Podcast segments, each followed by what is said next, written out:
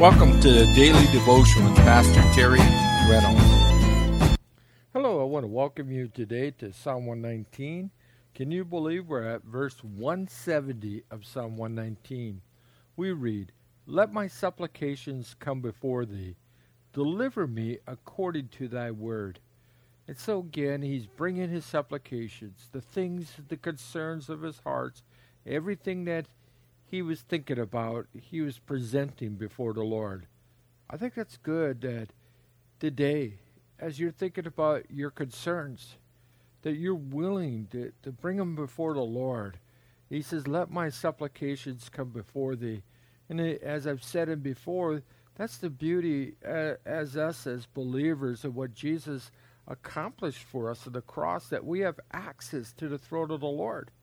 So if you have concerns, if you have, you know, what you might consider things that are burdening you, or if you have friends that you want to pray about, and family members, isn't it wonderful to know that you could bring them to the Lord as your request? Maybe the nation, maybe our elections that we have seen going on, and different things that come across your heart. I think they come across your heart and your mind for a purpose, and that we might get in God involved through prayer that we just cry out and say, Lord, Lord, please help us. Please minister. Please, you know, deliver. Even as we're seeing in verse 170, deliver us from the folly of man and our nation and and the distress that we're feeling here, even within our county, our state, as we just call upon the Lord. And says, Deliver me according to thy word. And so, again, he's resorting back to the truth of God's word. That's a good place for us to be. That you bring to God His Word and you just simply say, Lord, look at you promise that you'll never leave me, you'll never forsake thee. You promise that your peace that will pass all human understanding. And so as you say, Lord, that's what I need this day. And if you might even go to, if you're today, maybe you're struggling with wisdom, you could simply go, Well, God, your word says, if any man lacks wisdom, guess what? I'm lacking it today. I don't know what to do. And as we go confidently, very confident to the Lord upon His grace and His, by His mercy, upon both of those, that we can have confidence that God's word is true for us this day. As He says, Let my supplication come before thee and deliver me according to thy word. You know, Jacob was an interesting man. He was always trying to work things out on his own. He was probably the last thing that he would do is really to turn to God, and that we saw that quite a bit as we were going through the book of Genesis here at church. And if you missed it, we have it online where you can listen to it, our verse by verse teaching through the book of Genesis. But what I found was interesting as I went through uh, the life of Jacob, it just seemed like he was always wrestling with God. Well, he finally ended up did, did wrestle, wrestle with God in chapter 32. The the picture is that he was headed back to his homeland, back or back to be with his father's family and where he was from. And as he started heading back, he had his wife with him and his, you know, his wives, uh, to say it correctly, and they were heading back. And he heard that Esau, his brother, was coming. And the last time he saw Esau so many years earlier, they were at war with each other, to say the least. As Jacob had stolen in Esau's mind the birthright that belonged to him, and he just felt that he had been done wrong.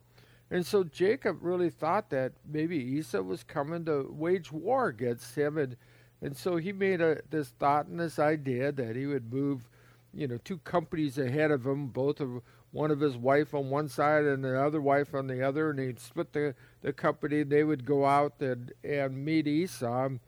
And, you know, they got to this place where there was this brook, this river. The two camps started heading out. And it tells us that night that, that Jacob stayed on the other side of the river or the other side of the brook or stream.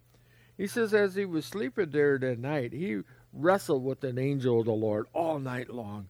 And I think that wrestling the angel of the Lord. The best I could tell, he was wrestling with the Lord himself.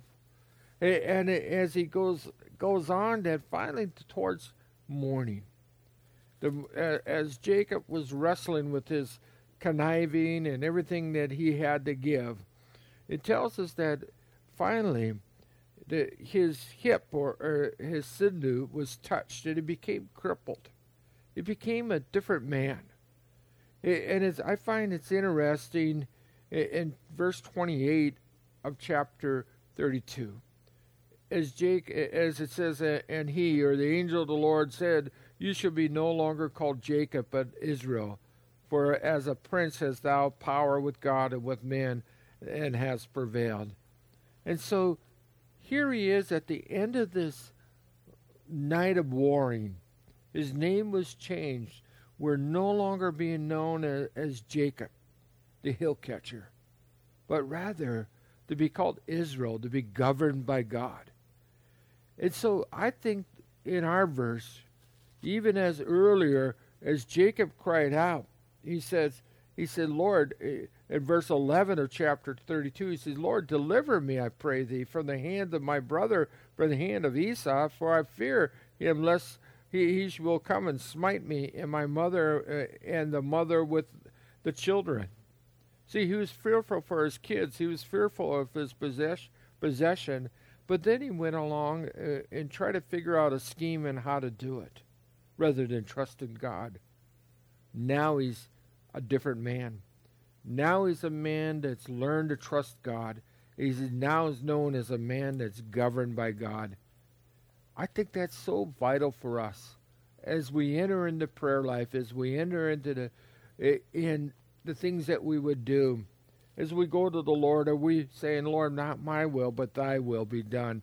Are we looking to be governed by God, or are we called ourselves Christians and just wanting to go out and still to live the life that we want to live absent of God? The psalmist cried out, he says, Let my supplications come before thee, deliver me according to thy word. And I believe that our deliverance is available to us as we yield ourselves to the hand of God, the good hand of the Lord, because that's His will for us, that He might bless us, encourage us, and for us to, to enjoy the, the abundance of living that He has for us. But we also need to do our part. He'll deliver, but we need to, deli- to submit ourselves to Him, to submit ourselves to the Lordship of Jesus Christ. If you look back this past week, let me ask you something. Who's running the ship, or who had run the ship? Or are you allowing God to lead and guide your life? Are you now being called Israel, being governed by God?